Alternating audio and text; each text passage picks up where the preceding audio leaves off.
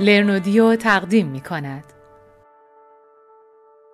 استفاده از داده های کلان تو بانک های مرکزی علاوه بر فرصت چالش های جدیدی رو هم فراهم می‌کنه با وجود این هوش مصنوعی مثل بانک آف انگلند بات یا باب قراره که در آینده نزدیک رسما تعداد زیادی از عملکردهای بانک مرکزی رو به عهده بگیره تا نسل آینده بانک های مرکزی رو به وجود بیاره.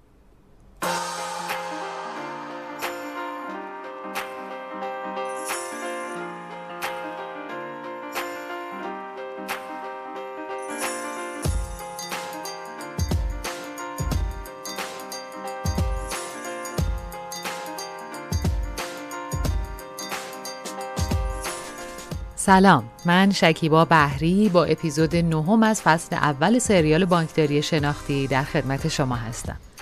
فصل اول از این سریال رو اختصاص دادیم به هوش مصنوعی و های کسب و کار بانکداری مدرن و عنوان اپیزود نهم هم هوش مصنوعی و بانک های مرکزی هست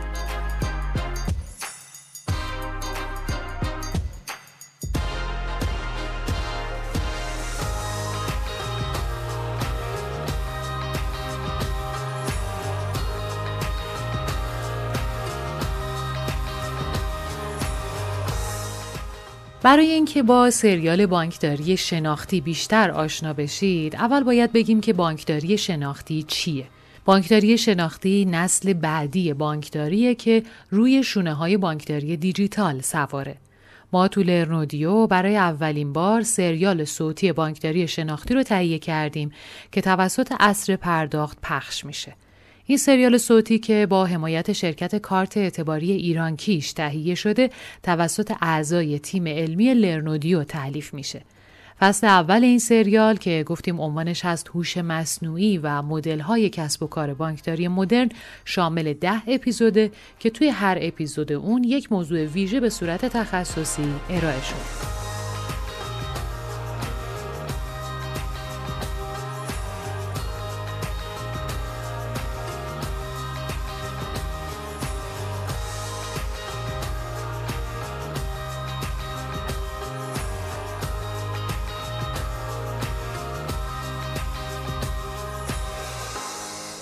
تهیه کننده لرنودیو.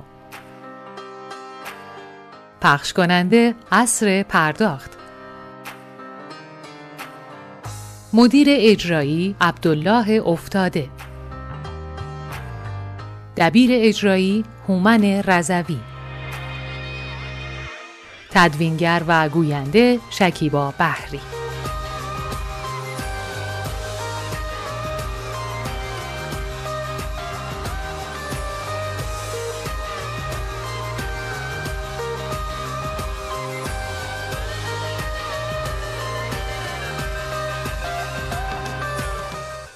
حامی برنامه ما پات لایف اولین نرم افزار موبایلی با رویکرد پلتفرم اکوسیستمیه. پاتلایف با سایر اپلیکیشن ها و super app هایی که می‌شناسید تفاوت داره. این نرم افزار فراتر از یه اپلیکیشن پرداخت معمول یا super app های رایج کشوره و اصولا اومده بر پایه اقتصاد اشتراکی و اقتصاد خلاق انواع خدمات و محصولات مورد نیاز روزمره و خاص رو در دسترس کاربران قرار داده. پاتلایف تو تمام رویکردهاش حامی، جامع و امن بودن رو همواره به همراه خواهد داشت. حال خوب زندگی رو با پاتلایف لمس کنید.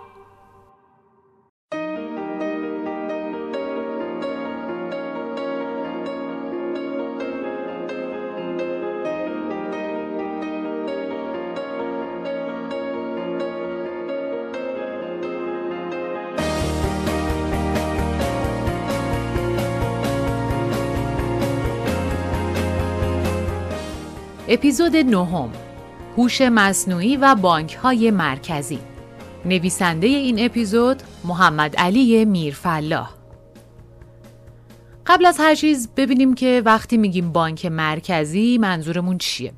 طبق تعریف بانک مرکزی به نهادی گفته میشه که مسئولیت کنترل سیستم پولی کشور رو به عهده داره. بانک مرکزی یه بانک تجاری نیست بنابراین می‌تونه موضوعاتی مثل نرخ بهره های بانکی، میزان پول در گردش، تورم و حتی بیکاری و توزیع درآمد رو تو اهداف فعالیتش قرار بده. اگه این وظایف رو بررسی بکنیم می‌تونیم به سادگی به حجم انبوه اطلاعاتی که یه بانک مرکزی برای انجام امورش بهشون وابسته است پی ببریم.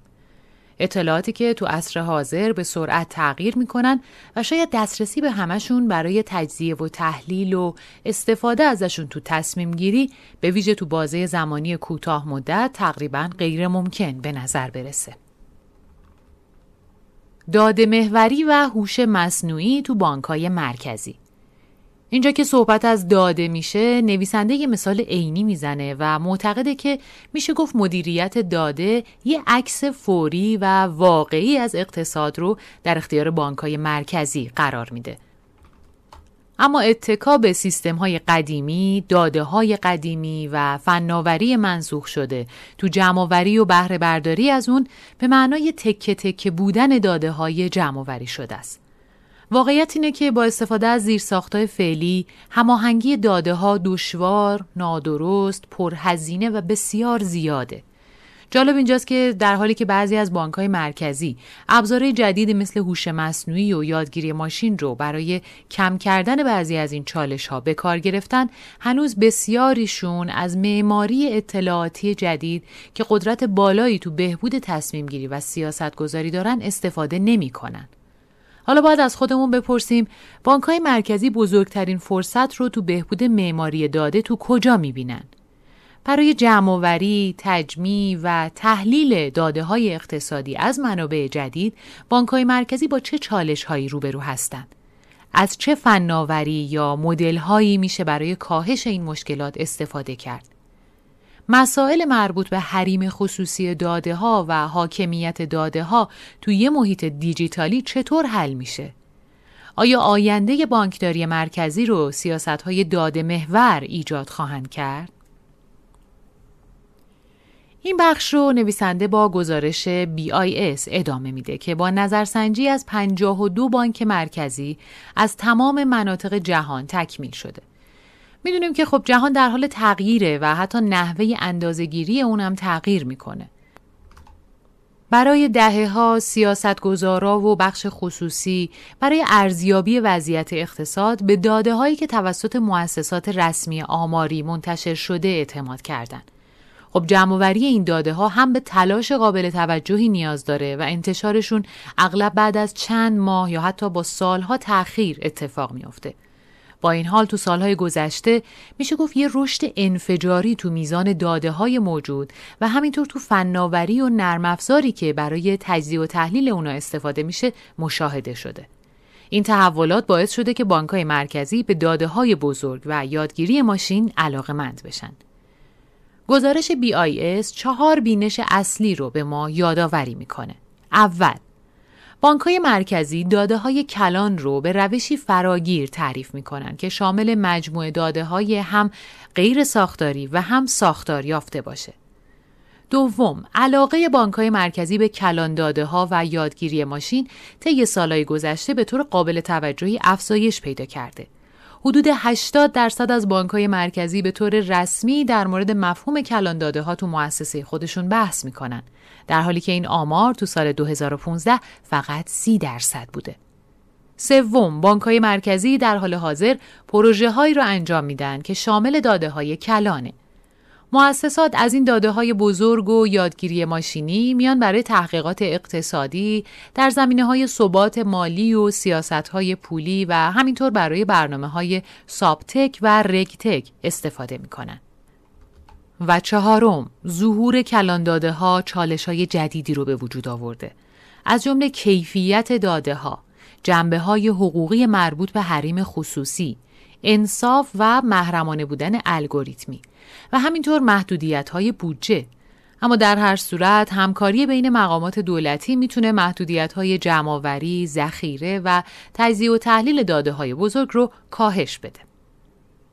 خب بریم سراغ سیاست گذاری داده محور برای بانک های مرکزی. با دیجیتالی شدن جهان بسیاری از قولای فناوری با استفاده از کلان داده ها دارن اطلاعات رو به شکلی جدید جمعآوری، ذخیره سازی، سازماندهی و پردازش می‌کنن. در حال حاضر چند تا بانک مرکزی یه سری اشکال جدید فناوری رو پذیرفتن اما هوش مصنوعی و یادگیری ماشین بدون شک به کاهش بسیاری از چالش ها تو بانک های مرکزی کمک می‌کنه. تو این بخش از مقاله نویسنده بررسی می‌کنه که چرا داده ها برای تصمیم گیری های موثر در سیاست ها برای بانک های مرکزی بسیار مهمه و چرا ابزارها و حتی شاخص های سنتی فعلی برای هدف گذاری مناسب نیستند. یه چیز دیگه ای که هست اینه که همهگیری کرونا تاکید بیشتری داره روی لزوم بازنگری تو مدیریت داده ها تو جامعه بانکداری مرکزی. اما اینکه آیا بحران اخیر کرونا نقطه عطفی به حساب میاد یا نه فقط با گذشته زمان مشخص میشه. حالا استفاده از تجزیه و تحلیل داده های بزرگ و هوش مصنوعی تو بانکداری مرکزی به چه شکله؟ در واقع این بینش جدید می‌تونه سیاست های بانک مرکزی رو تو طیف گسترده ای از زمینه ها تحت تاثیر قرار بده مثل اطلاعات بازار مثلا تجزیه و تحلیل ریسک اعتبار پیشبینی اقتصادی مثلا پخش جدید ارزیابی ثبات مالی مثلا تجزیه و تحلیل شبکه و ارتباطات خارجی مثلا اندازهگیری ادراک. این روش می‌تونه بسیار دقیق و حتی جزئی باشه و با هدف قرار دادن بازارهای خاص به مؤسسات، ابزارها و مکانها و به ویژه به حمایت از سیاستهای پیشبینی کلان کمک کنه. علاوه بر این شاخص های کلان داده اغلب از آمار سنتی به موقع ترن. مثلا شاخص های کارگری تقریبا در زمان واقعی می‌تونن از تبلیغات شغلی آنلاین استخراج بشن و راهکارش هم تجزیه و تحلیل داده های بزرگ و استفاده از تکنیک های هوش مصنوعیه. شامل رویکردهای آماری یا مدلسازی مختلف مثل یادگیری ماشین، تکنیک های درک متن، تحلیل شبکه، مدلسازی و نظایر اون. پال رابینسون بانک انگلیس سه تا منبع اصلی برای داده های بزرگ رو شناسایی کرده که شامل این موارد شبکه های اجتماعی یعنی اطلاعات منابع انسانی مثل وبلاگ ها و جستجوها سیستم های تجاری سنتی یعنی پردازش داده های واسطه ای مثل پرونده های تولید شده توسط معاملات تجاری، تجارت الکترونیکی و عملیات کارت اعتباری. اینترنت اشیا داده های تولید شده در ماشین مثل اطلاعات تولید شده توسط سنسورهای آلودگی یا ترافیک، تلفن‌های همراه و لاگای مربوط به رایانه و غیره. همونطور که می‌بینید این دستبندی ها خیلی عام هستند و در عمل داده های بزرگ انواع مختلفی از مجموعه داده های ناهمگن و مشتق شده از این سه منبع اصلی رو تشکیل میدن. فرصت های بانک مرکزی الان بسیاری از بانک های مرکزی دارن روی چگونگی استفاده از ویژگی های مجموعه داده های بزرگ مالی برای پیگیری وظایف خودشون کار می‌کنن. پال رابینسون بانک انگلستان تو مقدمه هم یادآوری می‌کنه که داده های بزرگ مزایای بسیاری از نظر جزئیات، انعطاف پذیری، به موقع بودن و کارایی دارند. ارزیابی ارزش افزوده اونها نشون میده که در مقایسه با رویکردهای سنتی و توسعه و فرصتهایی که تجزیه و تحلیل داده های کلان می‌تونه در زمینه های اصلی مورد علاقه بانک های مرکزی فراهم کنه حداقل شامل این موارده. اول تولید اطلاعات آماری. دوم تجزیه و تحلیل و پیشبینی اقتصاد کلان. سوم نظارت بر بازار مالی. و چهارم ارزیابی ریسک مالی. داده های بزرگ می‌تونن وسیله مفیدی باشن برای بهبود دستگاه های رسمی آماری. این می‌تونه یه منبع نوآورانه پشتیبانی برای تولید فعلی آمارای رسمی باشه و دسترسی به مجموعه گسترده تری از داده ها به ویژه داده هایی که به روشی ارگانیک در دسترس هستن رو فراهم کنه. برخلاف نظرسنجی ها و سرشماری های آماری، این داده ها معمولا برای یه هدف آماری خاص جمع نمیشن. بلکه به صورتی طراحی شدن که خروجیشون محصول جانبی و غیر مستقیم سایر فعالیت هاست. بنابراین دامنشون بسیار بزرگه. یکی از مزیت‌های این طرح ارائه انواع جدید آماریه که مجموعه داده های آماری سنتی رو بیش از پیش تکمیل می‌کنه. همونطور که ناروکی موری بانک ژاپن تاکید کرده. در اینجا باید به دو تحول مهمم اشاره کنیم. یکی افزایش در دسترس بودن اطلاعات متنی دیجیتالی شده که امکان اندازهگیری شاخصهای نرم مثل احساسات و انتظارات فعالان اقتصادی رو فراهم می‌کنه. مثلا از پستای رسانه های اجتماعی که منابع مبتنی در اینترنت می‌تونن طیف گسترده تری از موضوعات رو پوشش بدن. موضوع دیگه اینه که اونا از نظرسنجی حضوری دقیق ترن و بنابراین ممکنه رفتارها و افکار واقعی رو بهتر منعکس کنن. پیشبینی اقتصاد کلان با هوش مصنوعی و داده های کلان بسیاری از بانک های مرکزی در حال حاضر از مجموعه داده های بزرگ برای پیشبینی اقتصاد کلان استفاده می کنند. برای نمونه یه مقاله از پر نیمند اندرسون ECB نشون داد که چطوری میشه از داده های گوگل Trends برای جمعآوری پیشبینی های کوتاه مدت برآورد فروش خودرو تو منطقه یورو استفاده کرد. اونم با مدت زمان چندین هفته بیش از تاریخ انتشار واقعی. علاوه بر این توی مقاله دیگه توسط آلبرتو اورتاسون بانک اسپانیا استدلال شد که داده های بزرگ اجازه میده طیف وسیعی از شاخص ها برای پیش بینی شاخص های اصلی استفاده بشن. مثلا گوگل Trends اندازهگیری عدم اطمینان مثل شاخص EPU یا عملیات کارت اعتباری و همچنین شاخص های سنتی تر. پیشبینی و نظارت بر بازار مالی تو عرصه اقتصاد کلان تجزیه و تحلیل داده های کلان برای نظارت و پیشبینی تحولات بازار مالی هم بسیار مفید عمل کرده. مثلا ارائه یک مقاله توسط تام فونگ مرجع پولی هنگ کنگ نشون داد که میشه با استفاده از قوانین مختلف معاملات فنی و تکنیک های یادگیری ماشین بازده تعدادی از بازارهای اوراق قرضه مستقل در حال ظهور رو برای ارزیابی استحکام اونها به دقت بررسی کرد. همینطور سهم نسبی عوامل خارجی به عنوان مثال سیاست پولی ایالات متحده و عوامل داخلی رو. بریم سراغ هوش مصنوعی و نظارت بر عملیات بانکی. هوش مصنوعی پتانسیل زیادی برای طیف وسیعی از برنامه ها داره از جمله توسط بانک ها به عنوان ابزاری برای خودکارسازی فعالیت های مملو از داده اما پیشرفت سریع دیجیتالی شدن و استفاده روزافزون از فناوری تو زندگی روزمره ما به این معنیه که افراد و مؤسسات بیش از پیش در معرض جرایم اینترنتی آسیب پذیر میشن. کمتر روزی هست که در مورد اخبار عمده حمله سایبری یا تجربه نگران کننده خبری نشنویم. تعداد کمی از سازمان ها نسبت به بانک ها در خصوص این تهدیدها حساسیت بیشتری نشون میدن و جای تعجب نیست که برای دومین سال اداره بانک مرکزی اروپا ITB فناوری اطلاعات و ریسک سایبری رو به عنوان یکی از اولویت های اصلی نظارت خودش برای سال 2020 شناسایی کرده. حالا خوشبختانه تهدید فزاینده جرایم اینترنتی با گسترش طیف وسیعی از ابزارهای امنیت سایبری به موازات هم هستند. به طور خاص هوش مصنوعی AI که همچنان داره عناوین اصلی برای کاربردهای بالقوه خودش در خدمات مالی رو تولید می‌کنه داره افزایش پتانسیل رو در مبارزه با جرایم اینترنتی، پولشویی، تأمین مالی تروریسم، فروش نادرست و کلاهبرداری نشون میده.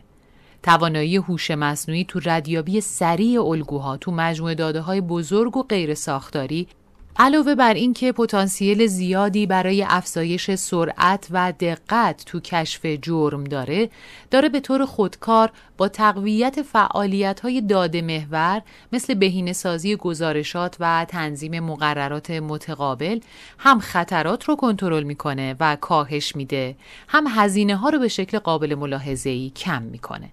در واقع بعضی از سرپرستان در حال حاضر نقشه های ویژه سابتک برنامه های تحول دیجیتال و نوآوری مبتنی بر داده یا همون دیتی و دی آی در و سر مؤسسه یا سایر اقدامات مثل شتاب دهنده ها، آزمایشگاه های نوآوری و مشارکت های خارجی خودشون رو تنظیم کردن.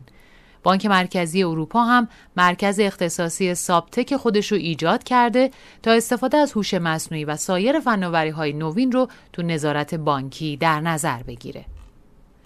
بانک ها برای مدیریت این خطرات نیاز دارن که یه چارچوب حاکمیتی مؤثر داشته باشن.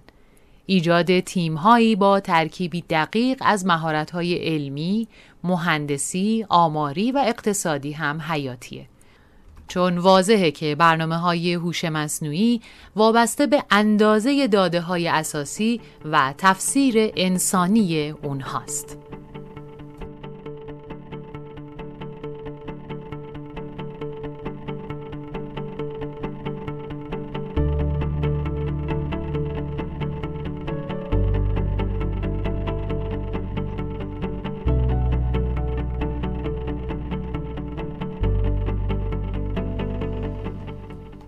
خب تو بخش اول سه تا از فرصت هایی رو که تجزیه و تحلیل داده های کلان می‌تونه در زمینه های اصلی مورد علاقه بانک های مرکزی فراهم کنه بررسی کردیم. چیا بودن؟ تولید اطلاعات آماری، تجزیه و تحلیل و پیشبینی اقتصاد کلان، نظارت بر بازار مالی و حالا می‌رسیم به مورد چهارم یعنی ارزیابی ریسک مالی. یکی دیگه از فواید منابع و تکنیک های داده های بزرگ اینه که می‌تونن ارزیابی و نظارت بر ریسک مالی رو که تو هسته اصلی وظایف بانک های مرکزی قرار دارن تسهیل کنن. هم برای مسئولین نظارت مالی خرد و هم برای کسایی که عمدتا روی موضوعات ثبات مالی و نظارت مالی کلان تمرکز دارند. به طور خاص توسعه تجزیه و تحلیل داده های بزرگ راه های امیدوار کننده ای رو باز کرده برای استفاده از حجم گسترده ای از اطلاعات موجود تو مجموعه داده های مالی در جهت ارزیابی ریسک های مالی. برای شروع اونا اجازه میدن که انواع جدیدی از شاخص استخراج بشن.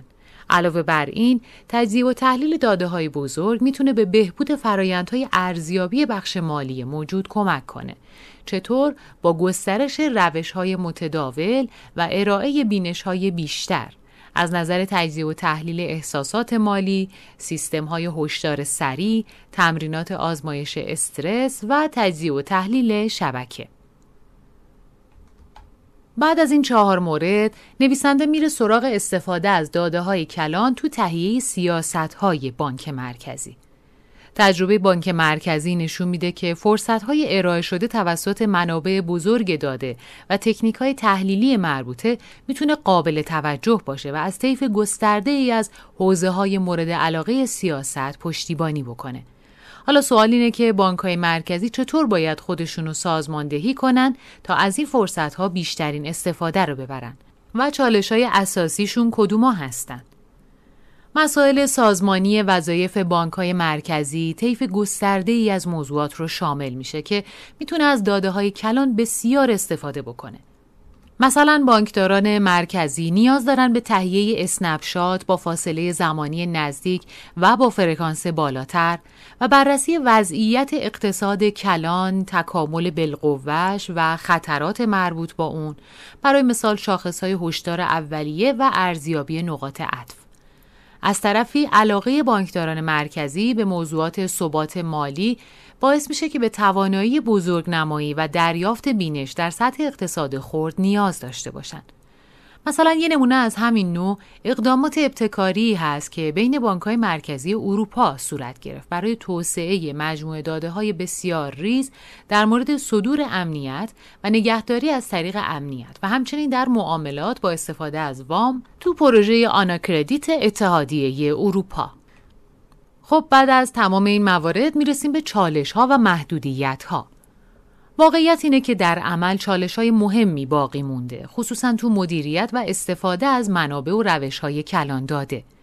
مدیریت داده های بزرگ به ویژه تو جمعآوری و دستیابی به اطلاعات که می‌تونه به تجهیزات جدید و گرون قیمت آیتی و همچنین امنیت پیشرفته داده نیاز داشته باشه منابع زیادی می‌خواد. نباید هزینه های کارکنان رو هم دست کم گرفت. تازه مجموعه داده های اقتصاد خورد در مورد معاملات مالی تو بیشتر موارد باید به دقت از نظر آمار اقتصادی برای ویژگی های غلط، نقاط گم شده، دور از دسترس و غیر اصلاح بشن که اون هم نیاز به مهارت و تخصص داره. همونطور که اشاره شد بانک های مرکزی در طول تاریخ بیشتر به تجزیه و تحلیل داده ها و کمتر به جمعآوری اونها توجه داشتند.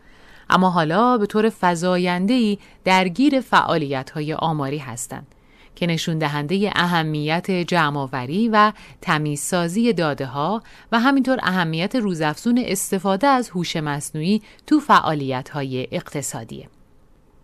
تو این بخش میر فلاح برای جمعبندی یه سوال کلی مطرح می‌کنه. بانک های مرکزی چطور از کلان داده و یادگیری ماشین استفاده می‌کنن؟ ورود به اصر داده های کلان باعث شده که علاقه بانک های مرکزی به تجزیه و تحلیل داده های غیر سنتی افزایش پیدا بکنه و برای تحلیل این حجم از داده راهی به جز هوش مصنوعی وجود نداره. برای جنبندی میشه گفت به طور کلی چهار موضوع هست که نشونه استفاده خاص و گسترده بانک های مرکزی از این روی کرده. اول اینکه تعداد زیادی از بانک های مرکزی کشورهای پیشرفته دارن تجزیه و تحلیل اقتصادی خودشون رو با استفاده از داده های بزرگ با مدل های جدید ارائه میدن. این مدل ها پیش های با فرکانس بالا تولید می‌کنن که می‌تونن تقریبا در زمان واقعی بروز بشن. دوم برای اندازهگیری سایر جنبه های فعالیت های اقتصادی از تکنیک های کلان داده استفاده می کنن. مثلا از پردازش زبان طبیعی برای تولید شاخص های عدم اطمینان اقتصادی یا برای سیاستگذاری از تحلیل داده های متنی استفاده می کنن. سوم برای پشتیبانی از تحلیل ثبات مالی خودشون از داده های کلان مالی بهره برداری می کنن. و چهارم این که سرانجام تو سال 2021 حدود 60 درصد از بانک های مرکزی استفاده از داده های بزرگ رو برای برنامه های سابتک و رکتک گزارش میدن. الگوریتم های داده های بزرگ به سادگی برای شناسایی مبارزه با کلاهبرداری، شناسایی معاملات پرداخت مشکوک و بندهای تقلبی وام استفاده میشه. نوبت می‌رسه به بررسی یه نمونه از استفاده از هوش مصنوعی تو بانکهای مرکزی. مثال اول باب هوش مصنوعی مثل بانک آف انگلند بات قرار تعداد فزاینده ای از عملکردهای بانک مرکزی رو به عهده بگیره. می‌دونیم که افزایش استفاده از هوش مصنوعی تو بانکداری مرکزی مزایای قابل توجه هزینه و کارایی رو به همراه داره. اما از طرف دیگه نگرانی های مهمی رو هم ایجاد می‌کنه که تا به امروز حل نشدن. درسته که امروز و در آغاز ممکنه که فقط تو نقشای سطح پایین استفاده بشه اما پیشرفت های تکنولوژیکی و صرفه‌جویی در هزینه احتمالا هوش مصنوعی رو عمیقتر و عمیقتر تو عملکردهای اصلی بانک مرکزی قرار میده. اما تأثیر باب و سایر همتاهاش تا چه حد قراره باشه؟ باب به زودی می‌تونه تو بسیاری از کارهای بانک مرکزی مثل جمعآوری اطلاعات، تجزیه و تحلیل داده ها، پیشبینی، مدیریت ریسک، نظارت مالی و تحلیل سیاست های پولی کمک کنه. این فناوری مدت هاست وجود داره اما چیزی که مانع پیاده سازی دقیقش میشه عوامل فرهنگی، سیاسی و قانونیه. شاید مهمترینش سکون سازمانی باشه. با این حال صرفه‌جویی قابل توجه هوش مصنوعی تو هزینه های استفاده هزینه به نسبت مقیاس با وجود راهکارهای ابری البته به احتمال زیاد می‌تونه بر بسیاری از مخالفت ها غلبه کنه. تو بعضی از امور بانکداری مرکزی باب ارزش ویژه‌ای داره مثل واکنش در برابر بحران. اگه بانک مرکزی با بحران نقدینگی روبرو باشه و ساعتها یا روزها برای پاسخگویی فرصت نداشته باشه سرعت جمعآوری و تحلیل اطلاعات بسیار مهمه. داشتن یه موتور AI آماده به کار که تو ارزیابی موقعیت متخصص باشه بسیار ارزشمنده. چرا؟ چون تصمیم گیرندگان انسانی رو از تحلیل مستقیم داده ها آزاد می‌کنه بنابراین اونا می‌تونن به موقع با توصیه های باب تصمیم بگیرن. افزایش استفاده از هوش مصنوعی سوالای مهمی رو برای سیاستگذاران اقتصادی ایجاد می‌کنه. تو بانکداری مرکزی چهار تا سوال از بقیه اهمیت بیشتری دارن. اول دقیق بودن وقتی که باب برای نظارت مالی مورد استفاده قرار می‌گیره از بهترین روش های همگن و فرایندهای استاندارد استفاده می‌کنه و به طور فضایندهی دید همگن از جهان رو به فعالان بازار تحمیل می‌کنه. اما فرض کنید تمام موتورهای هوش مصنوعی هم تو بخش خصوصی و هم تو بخش دولتی مدلای خودشون رو به طور مشابه بروز می‌کنن. همه به یه شکل ریسک خواهند دید و هوش مصنوعی بانک ها تمایل دارن دارایی های مشابه رو خرید و فروش بکنن. نتیجه این امر پیش داوریه. ثبات کوتاه مدت و سود بالا اما به قیمت افزایش خطر سیستماتیک. دوم، تلفیق خطرناک ناشناخته ناشناخته یکی از چالش برانگیزترین بخشای کار بانکداران مرکزی برخورد با ناشناخته هاست.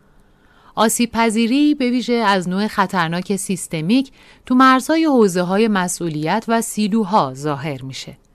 وام های فرعی، محصولات با تضمین نقدینگی پنهان رو تو اعتبار ساختار یافته از چندین حوزه غذایی، آژانس ها، دسته های نهادی و کشورها عبور میده. این مناطق مناطقیه که انسان و هوش مصنوعی به طور یکسان به نظر می‌رسه. هوش مصنوعی فعلی به راحتی می‌تونه در مورد وقایع رخ داده آموزش ببینه یعنی شناخته شده ها و شاید بشه باب رو در مورد سناریوهای شبیه سازی شده یعنی شناخته شده ناشناخته آموزش داد. ماشین فقط می‌تونه در مورد رویدادهایی آموزش ببینه که قبلا اتفاق افتادن یا از شبیه سازی اقتصادی کاملا مشخص مدل تولید شدن. دقیقا به همین دلیل تو برخورد با ناشناخته های شناخته شده بسیار خوب خواهد بود.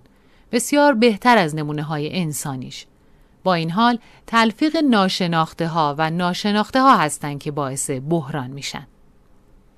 سوم، اعتماد به احتمال زیاد باب بیشتر اوقات سیستم مالی رو ایمن نگه میداره. به احتمال زیاد بسیار بهتر از یه سیستم نظارتی کاملا انسانیه و در نتیجه ما به طور فزاینده‌ای هر روز بیشتر به باب اعتماد خواهیم کرد. اما به این مثال توجه کنید. تو دهه 1980 یه موتور هوش مصنوعی به نام یوریسکو با استفاده از یه ترفند زیبا همه رقبای انسانی خودش رو توی بازی جنگ دریایی شکست داد. اما چطوری؟ اومد کندترین کشتی های خودش رو غرق کرد تا کاروان دریاییش نسبت به رقبا سریعتر و مانورپذیرتر بشه و پیروزی رو تضمین کنه. اینجاست که مشکل پیش میاد دیگه. این مثال خیلی خوب مشکلات اعتماد پیش روی باب رو میشه گفت متبلور می‌کنه. موضوع اینه که وقتی یک کاری رو به هوش مصنوعی میسپاریم از کجا مطمئن باشیم که اون موقع تصمیم گیری کار درست رو انجام میده. مشخصه که لازم نیست بیایم به یه دریادار انسانی بگیم که آقا شما نمی‌تونی کشتی های خودتو غرق کنی. خودش این درک رو داره و خودش می‌دونه. چون این یه بخشی از انسانیت اون فرده. اما باب هیچ انسانیتی نداره. اگه بخواد خود مختار عمل کنه انسان ها ابتدا باید اهداف خودشون رو براش تعیین کنن. اما خب ماشینی که با اهداف ثابت توی محیط بی نهایت پیچیده رها بشه مسلما یه رفتار غیرمنتظره می‌کنه. مثلا باب با مواردی روبرو میشه که تصمیمات حیاتی رو جوری می‌گیره که هیچ انسانی تصمیم نگیره. خلاصه اینکه انسان ها می‌تونن اهدافشون رو تنظیم کنن ولی باب نمی‌تونه. چطور می‌تونیم به باب اعتماد کنیم؟ خب واقعیت اینه که نمیشه به اندازه یه انسان به باب اعتماد کرد.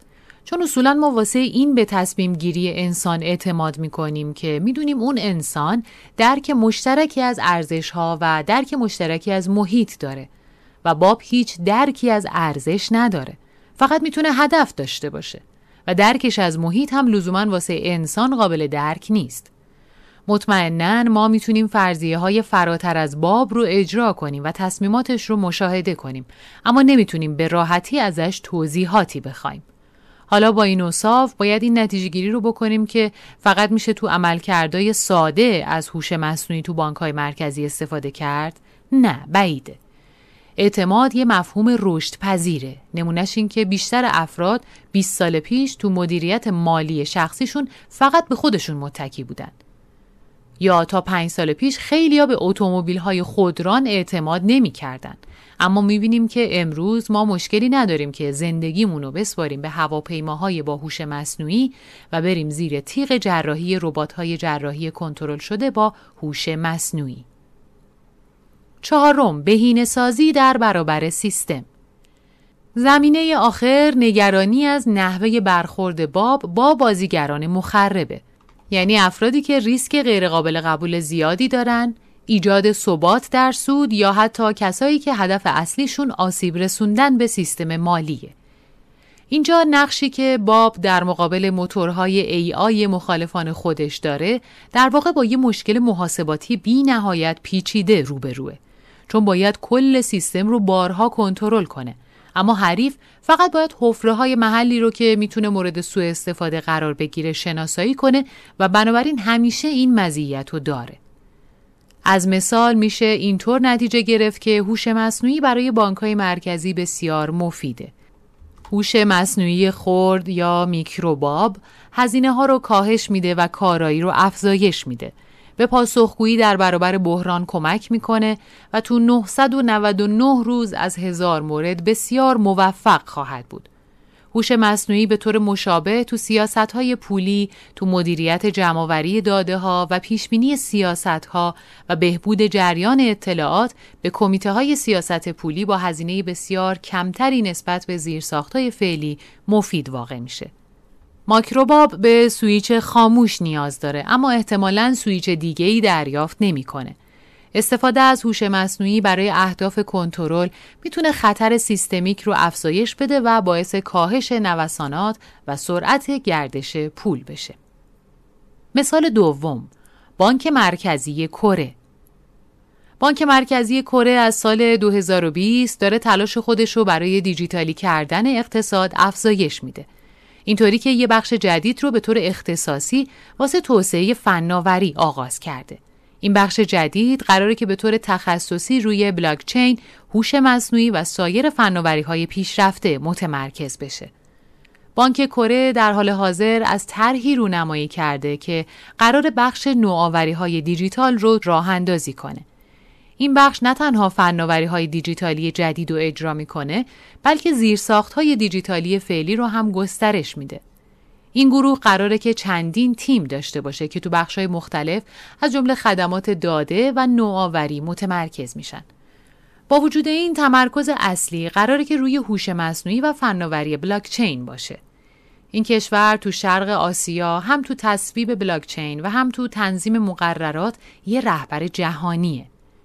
این طرح جدید دیجیتالی سازی کشور که به عنوان کوریا نیو دیل شناخته میشه قراره که 48 میلیارد دلار برای فناوری های بلاکچین، هوش مصنوعی و داده های بزرگ و 5G هزینه کنه. فشار بلاکچین فقط به دولت منتقل نشده چون بخش خصوصی تو نوآوری و پذیرش بلاکچین پیشتازه. یکی از رهبران بخش خصوصی سامسونگ الکترونیک بزرگترین سازنده تلفن‌های هوشمند در جهان.